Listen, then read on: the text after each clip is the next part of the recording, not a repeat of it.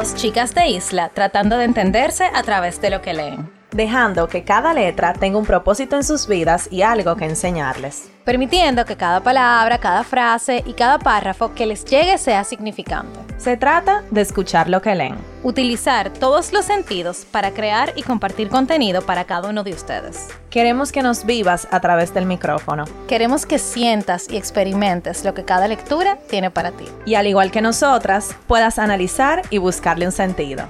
¿Estás escuchando? Letras al aire. Hola a todos y todas, bienvenidos a otro episodio de Letras al aire. Empezamos otro mes, el mes de abril, con una lectura muy interesante. Ustedes no, nos escuchan aquí muy de cerca, pero nosotras hoy estamos en Nueva York. no estamos grabando desde Nueva York. Nosotras como somos tan responsables, ya lo dejamos grabado. Pero este es el pasado de nosotras diciendo que vamos a estar allá el viernes.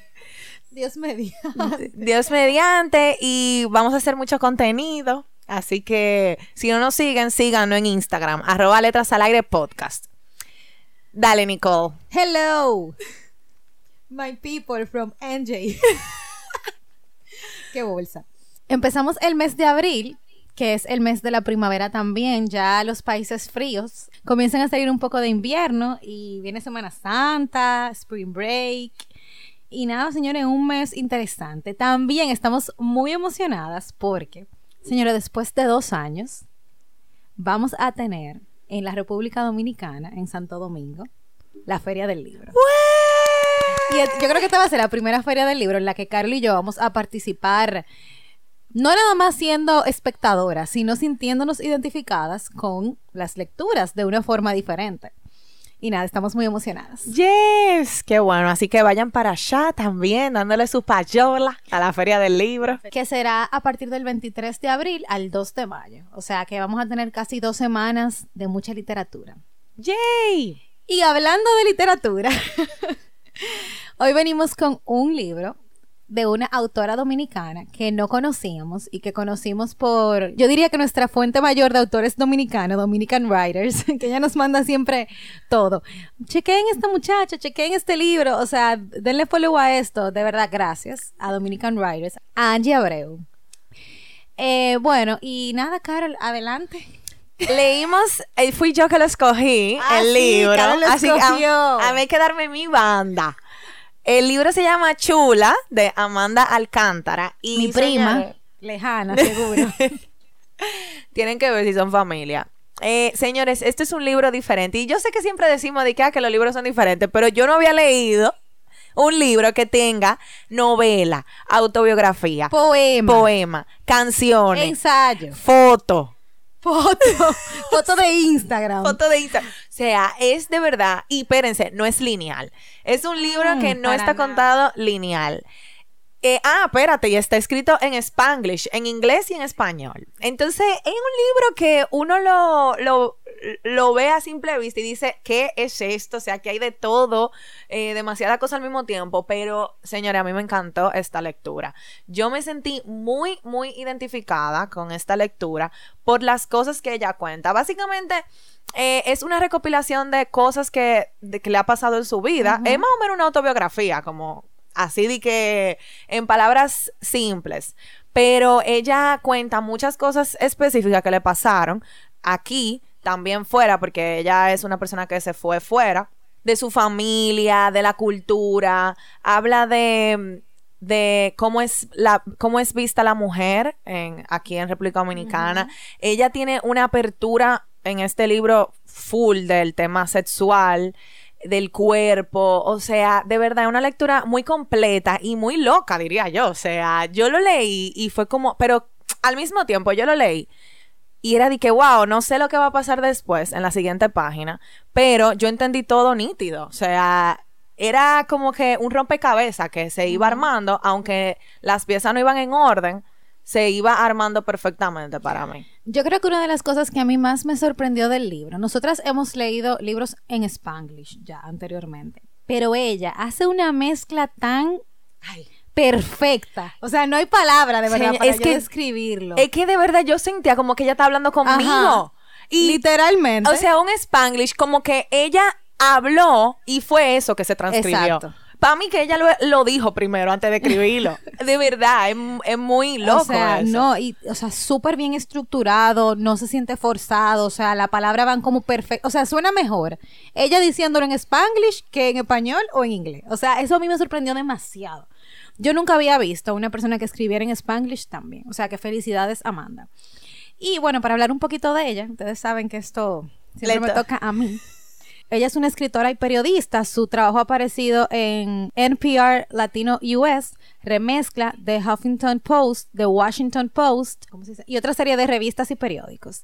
Ella obtuvo una maestría en artes en NYU eh, para estudiar, eh, lo voy a decir en inglés, porque la verdad que en español no sé traducirlo. Mi amor, pero Latino dale American para and allá. Caribbean Studies se llama. Una tesis enfocada en la experiencia de la mujer residente en las fronteras dominicana y Haití. Señores, tiene que ser interesante eso.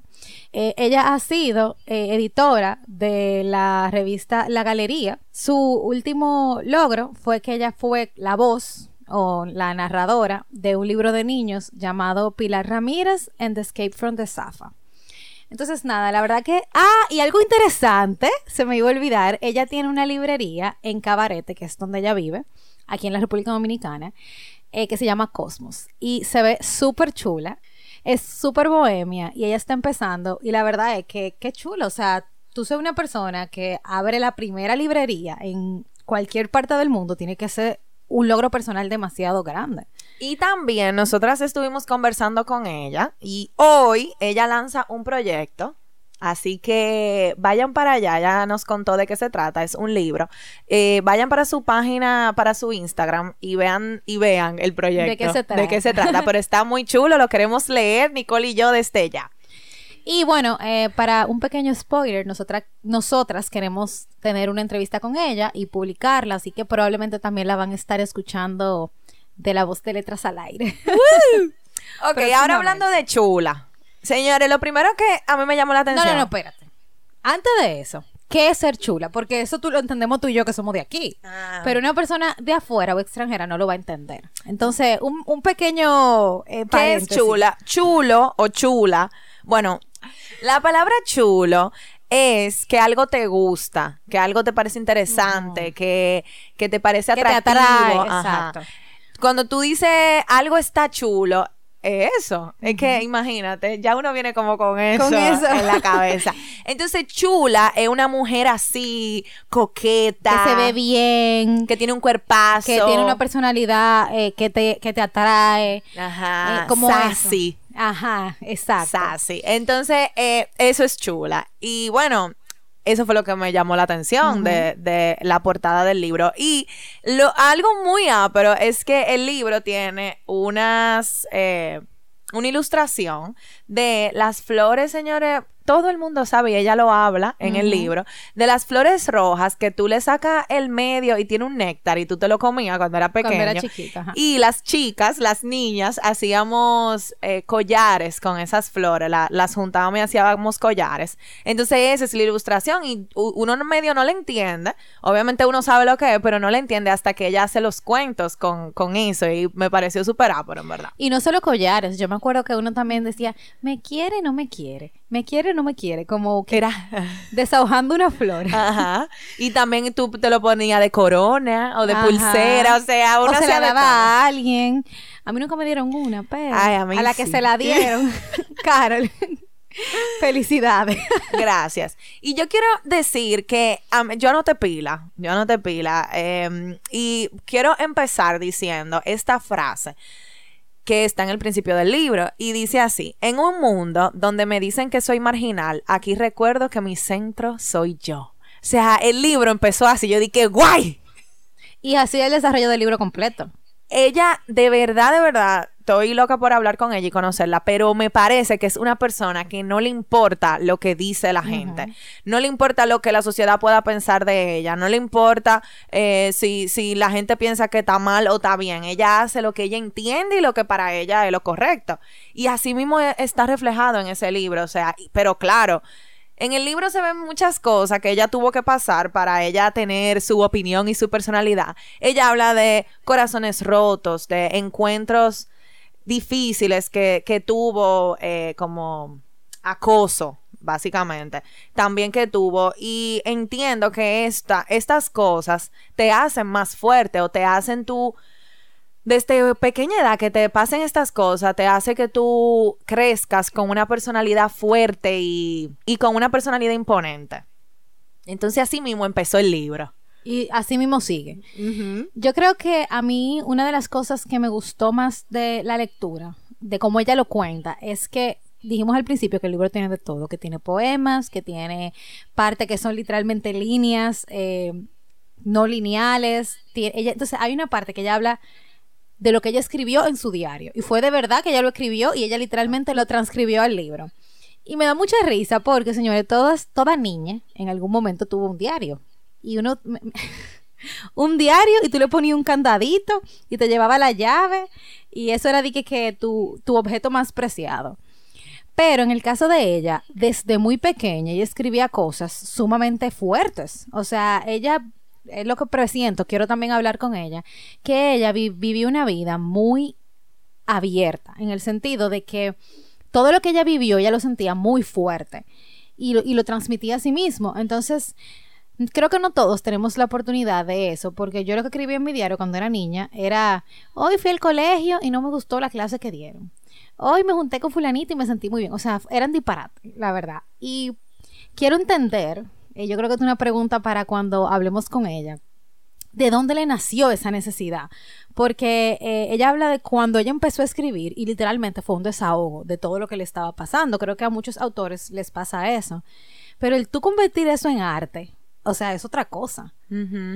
Y nada, me pareció súper poderoso esa, esa parte de ella incluir literalmente cómo ella empezó escribiendo en un diario a transformarlo en un libro y que el libro es literalmente ella, porque es su vida contada. Y bueno, yo creo que como dije al principio, una parte importante del el libro y algo que se mantuvo eh, a lo largo de la lectura fue la parte de el acoso a la mujer dominicana en el sentido de cosas que te dicen en la calle de cómo tú no te puedes vestir de cierta manera porque te pueden decir yo no sé qué. Y ella eso lo lo lo pone mucho, lo, lo, lo, escribe mucho en el libro porque le pasó mucho. Y yo ahí me sentí muy identificada porque qué mujer dominicana no ha sentido ese tipo de morbo hacia ella. No, y no nada más eso, o no le han dicho un piropo, digo piropo entre comillas, porque el que lo está diciendo cree que es un piropo y tú que lo estás recibiendo lo que te está dando es asco, porque no hay otra palabra. Eh, pero algo también que ella conjuntamente con eso de, de, lo que a la mujer dominicana le pasa, y bueno, creo que a toda la mujer en toda parte del mundo, pero hablemos de, de la raíz de aquí, el tema de cómo son vistas las mujeres dominicanas afuera. Señores, y esto lo voy a decir llanamente, todo el mundo cree que las dominicanas son un cuero. Que todas las dominicanas son chapeadoras, para el que no lo sepa, chapeadora es una mujer que está con alguien solamente por un beneficio económico eh, o por algún tipo de beneficio y creen que todas las mujeres dominicanas son, eh, se visten de una forma súper vulgar, que no tienen valores ni principios, que, o sea, así que no vende de afuera. Y aquí, lo duro es que ni siquiera es afuera, así que los hombres ven a las mujeres aquí como que son un pedazo de carne. Y, y es tan fácil para los hombres y también para nosotras las mujeres criticar a otra mujer solamente por de dónde viene. Ah, esa dominicana, esa es lo que es un cuero, esa es lo que es una puta. Y ella lo dice. Y, me da mucha risa porque ella se burla de eso. Porque en una parte, ella tuvo un periodo de su vida donde ella fue muy promiscua. Y ella lo reconoce. O sea, yo de verdad viví mi vida. Que no está mal. Porque no era que ella tenía un novio y tenía 50 novios. No, ella estaba conociendo gente.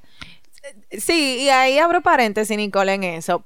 Porque uno tiene que pensar, o, en, en, como ella lo escribe, tienen que verla a ella promiscua o que ella un cuero o que ella esto, cuando también ella lo está haciendo con otros hombres. O sea, el hombre también está siendo promiscuo, el hombre también está haciendo un cuero, pero uno tiene la yo no sé qué en la cabeza, no lo, no lo impregnaron desde pequeños, de que, ah, no, eh, la mujer, qué cuero, si está con mucha, mucho hombre, pero eh, también él- ella no, ta- no lo está haciendo sola, ella lo está haciendo con un hombre. Entonces, bueno. él no es cuero. Claro, exactamente. O bueno, con una mujer, o sea, aquí no importa. O sea, no, no importa si, Carol y yo no nos importa si te gustan las mujeres o te gustan los hombres. Sí, o pero sea, lo que digo la es orientación cuan- sexual. Sí, pero, lo que digo es cuando es Eso es lo que este- se ve. Cuando es heterosexual, lo que digo, más, porque si son dos mujeres, es peor todavía. Ah, no. Porque son de cuero las dos. Porque son dos cueros levianas. ¿Tú me entiendes? Eso es Es peor todavía. Es verdad. Es verdad. Que es una falta de respeto Eh, también. pero que lo que digo es, si es una pareja heterosexual, que un hombre y una mujer, es la mujer la cuero, no el hombre. exacto. Eso es lo que quiero decir. Entonces, eso ella lo refleja mucho, porque es gran cosa que ella fue promiscua. Y hay una parte que me gusta mucho del libro y la voy a leer tal cual está porque si no, de verdad no, no tiene sentido. Y ella dice, I was perreando sola one time at home just for fun. En casa en Santiago. Ella es de Santiago, o sea, su familia es de Santiago, para que sepan. And I got taken back when she told me que parecía un cuero. I was so ashamed I didn't understand half of the lyrics at that time, so I didn't fully know what she even meant. Entonces aquí que me gusta esta parte, que ella dice, I did eventually become a cuero later on, though, pero I know it's okay. O sea, yo lo que digo, como que eventualmente, yo en ese momento no sabía lo que estaba pasando y yo estaba bailando y mi, mi abuela me dijo que yo parecía un cuero. Y se sintió de Y se cierta sintió manera. mal, porque ella dijo, pero que yo, yo no estoy haciendo nada, o sea, tú sabes. Y después ella dice como que, pero no importa, porque eventualmente yo sí me convertí en un cuero. Y no importa. Exacto, y no importa. Entonces, no es que estemos diciendo también, porque paréntesis, que el tú ser una persona que tienes una vida sexual activa, eh, esté mal o bien, porque eso, cada quien, su cuerpo es suyo, y usted hace lo que usted quiera con él. Pero nos da risa porque no importa lo que tú hagas como mujer en esta tierra, el día en el que tú tuviste con un hombre que y tuviste con un hombre y después tuviste con otro, ya tú eres un cuero. O sea, no importa quién tú seas. Entonces, esos ex- estigmas sociales que a las mujeres nos cargan constantemente todos los días de nuestra vida. Señores, ya, ya llegó el momento en el que eso tiene que acabar. O sea, estamos en el siglo XXI, estamos en el 2022. O sea, hay tantas cosas importantes que están pasando en la sociedad y todavía el día de hoy que los hombres se sientan a criticar a la mujer y a decir, yo me di a esta, yo me di a esta, yo hice esto con esta. Y la mujer también, o sea, pasa de lo domando. Pero yo creo que llega un punto en el que uno tiene como que ya. Y si usted, hombre, usted, mujer, está en un coro, o sea, un coro, una juntadera, y están acabando a una jeva eh, o a una tipa porque es una promiscua o es un cuero, usted agarra, yo, yo voy a hacerlo ahora, de ahora en adelante, voy a agarrar y me voy a ir. Porque de verdad, de verdad, hay demasiadas cosas importantes que están pasando en este mundo para estar criticando a una persona por lo que decide hacer con su cuerpo. Porque nada más por eso. Y tú sabes que lo que me da más risa, que a veces hasta por envidia, que, lo, ha- que, que uno lo hace, como tú quisieras poder hacer eso. Y Oh. no lo haces por, ay no, eh, ¿qué van a decir? Que uno tiene una barrera mental. Totalmente. Mira, aquí hay un párrafo que a mí me encantó porque ella luego, bueno, y esto lo vamos a hablar, ella sufre de un acoso muy intenso de una persona, no era un familiar directo, pero era parte de su familia. Y eh, al final de eso, ella está hablando de cómo ella debería de tratar a los hombres entonces. Ella dice esto. You don't treat men like everyone else. You don't smile at them when you say good morning. You don't ask ¿Cómo tú estás? You don't make eye contact or polite conversation with them. You you should have known. You don't treat men like humans. You treat them like the threat that they are. O sea, tú lo tratas como la amenaza que ellos son. Y ella dice esto, pero ella no lo dice de que, ah, eso es lo que tú tienes que hacer. Es como que hasta ese punto tenemos que llegar, de tratar a los hombres así, porque ellos son una amenaza para uno, porque si uno se pone una ropa, si uno anda de cierta manera, ya tú estás haciendo un cuero, o tú estás queriendo que te digan de todo, tú estás queriendo llamar la atención. Y tampoco es eso. Mira, eso yo no entendía. En los años donde no habían carro. Y la gente andaba en corset y en vestidos largos que no podían enseñar. Señor, ¿ustedes sabían que las mujeres no podían enseñar los tobillos? Porque eso era una, un signo de provocación. O sea, lo los tobillos tú no podías enseñar. O sea, ¿qué es eso? No, Pero- si nos ponemos a hablar aquí de todas las cosas que a las mujeres se le han prohibido. Mira, eh, eh, O sea, es que no. no. fundimos aquí. Pero en este momento, en, e- en esta, en esta en este mundo que nos ha tocado vivir, donde, como dije, están pasando demasiadas cosas y también cosas buenas, ya nada de eso tiene sentido. ¿Cómo es posible que yo no pueda mirar a una persona? Porque después la persona va a pensar que yo le estoy coqueteando. ¿Cómo es Oh, posible que yo no pueda decir buenos días en un ascensor? Porque todos los hombres que en el ascensor van a pensar que yo les estoy coqueteando. Exacto. O sea, ¿qué es eso? O sea, ¿en qué mundo? Pues uno tiene que vivir callado todo el tiempo. Si tú eres una persona y ella es súper extrovertida, o sea, ella es una persona muy social, según lo que ella cuenta en el libro, como que de su familia, ella era la más extrovertida, la que más salía, la más social. Entonces, yo tengo que dejar de ser así para que un hombre no crea que yo me le estoy insinuando. Exacto. Entonces ahí viene la parte de la, del acoso que ella sufrió. Eso fue horrible. Eso fue horrible. Y ella lo cuenta, ella no lo cuenta lineal, como dijimos, ella lo va contando en diferentes partes, eh, como un rompecabezas, literalmente. Entonces, básicamente, alguien cercano, de la familia, muy cercano, se obsesionó con ella. Y bueno, señores, pasan una serie de cosas que eso duró años, ella sufriendo eso. Y a mí lo que, más me, lo que más me dolió fue cuando ella lo dijo a su mamá y a su hermana, la reacción de ellas, como que era su culpa, que no era culpa del, del hombre, sino culpa de ella por ella ser de tal y tal manera. Ah, no, tú tienes que, tú tienes que acostumbrarte porque eso es así, o sea, te va a tocar. te eso- va a tocar, o sea, los hombres mujer, son, Eso, eso te toca. los hombres son hombres. Óyeme, y yo me quedé, Dios mío, yo he escuchado eso, que me lo han dicho a mí. Ahí fue que yo dije que no, es que no, es que no. No, y no nada más eso. A mí también me sorprendió muchísimo cuando ella intentó llevar el caso a la justicia. Señoría, ella no pudo hacer una... em, poner, no, una orden de alejamiento, porque no habían causas suficientes, o sea, entre comillas, de que esa persona em, estaba acosándola. Entonces, tú sabes lo difícil que es que tú intentes llevar a una persona. ¿A cuánta gente no le pasa eso? Que tú intentas llevar a alguien a la justicia y tú no tienes las suficientes pruebas, entre comillas, y por eso tú no puedes ponerle una orden de alejamiento. que ya debe de ser bastante difícil tomar la decisión de llevar a alguien a la justicia. Entonces que cuando tú llegues te la pongan en China. Exactamente. Y tú sabes que me, dio- o sea, me dio mucha pena porque la, la persona que le estaba atendiendo era una mujer y ella le dijo, o sea, yo te entiendo, pero es que yo no puedo hacer nada. Entonces, qué duro tiene que ser que tú seas de la fuerza policial siendo mujer, que tú quieras hacer un bien y tú no puedes ayudar a una persona que viene a pedir, o sea, como que, que viene a solicitar ayuda. De verdad, o sea, eso a mí me... me yo me quillé. Ah, Yo me sí, quillé yo con me esa parte. Yo me quillé porque yo he estado ahí. O sea, yo he estado en esa posición de querer de que otra persona entienda y entonces, ah, no, pero es tu culpa porque tú eres muy amistosa. ¿Tú entiendes lo que te digo? Y no debería de ser así. Uno tiene, es, lo que tú dices, uno no tiene que cambiar de que para, para no gustar o lo que sea y qué sé yo.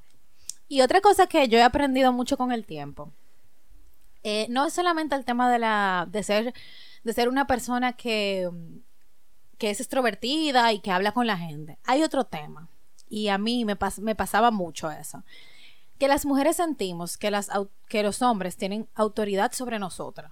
Por ejemplo, a mí me pasaba o me ha pasado que yo estoy en un sitio y él y una persona, o sea, supongamos señores, un guachi de una institución pública o de un, de un banco. Y el guachi te habla mal o te dice algo que tú no puedes tú no puedes hacer algo que no tiene ningún sentido y antes yo me quedaba callada. Pero ahora no.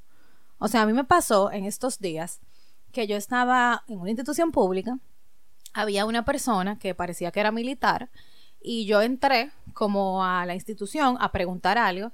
Parece que él me preguntó que qué yo quería hacer, pero yo soy sorda de un oído, para el que no lo sabe y no lo escuché. Y él como que me hizo ps, ps, y me hizo con los dedos, o sea, me hizo como que, ¿qué, es lo que tú quieres? ¿Tú entiendes? Y yo me quedé y lo miré y le dije, ¿qué? Y él, y que te estoy preguntando qué es lo que tú quieres. Y yo le dije, tú no tienes educación, ¿eh? ¿Por qué tú me tienes que hablar así? Y él y que, no, porque usted entró por ahí y, y yo, le, yo le pregunté y usted no me oyó. Yo, yo no te oí porque yo soy sorda de un oído. ¿Tú lo sabías eso? Muy bien dicho. Y se quedó, o sea, el hombre se quedó, en, o sea, en shock.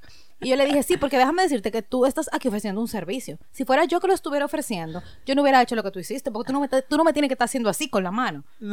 Como que yo te estoy molestando, o sea, de verdad, yo le hablé feo. Pero es que, ¿por qué él tiene que hablarme así a mí? ¿Tú entiendes? Entonces ven a uno, porque para el que no me ha visto, yo me veo así como súper buena y tranquila, que no rompo un plato.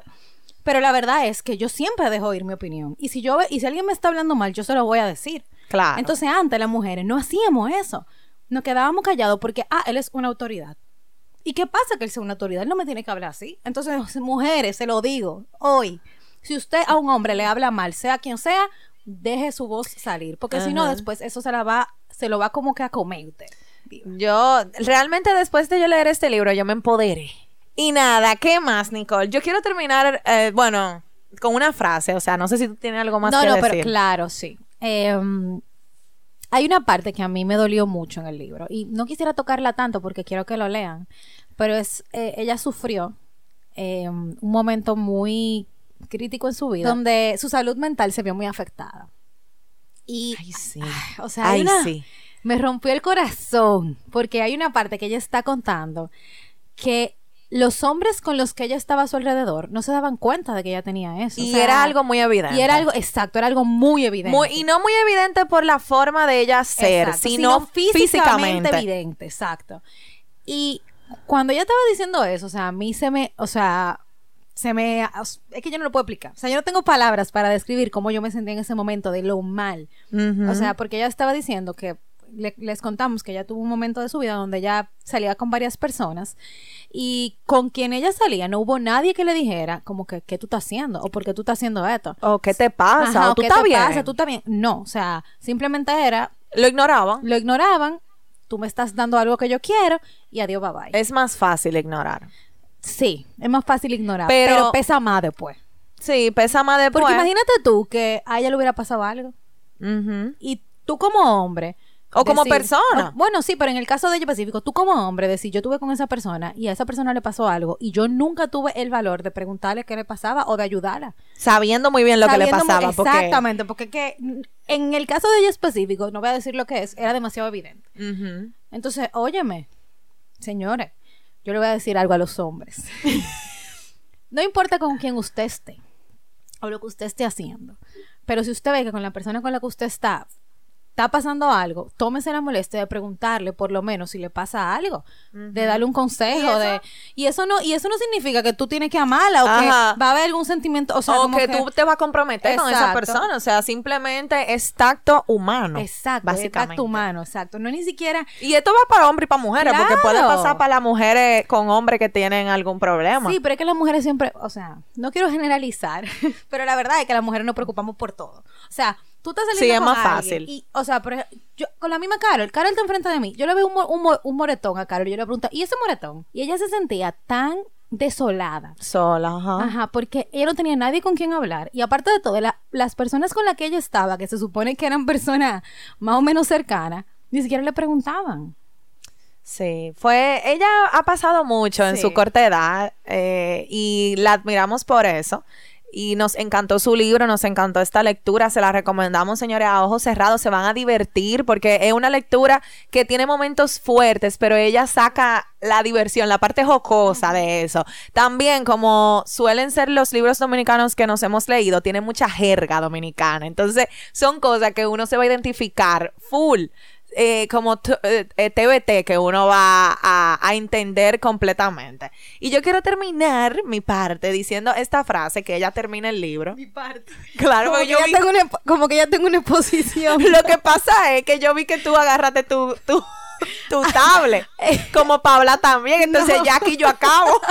No, era que hay una frase que yo quiero decir y no Ah. la estaba buscando. Por eso dije mi parte.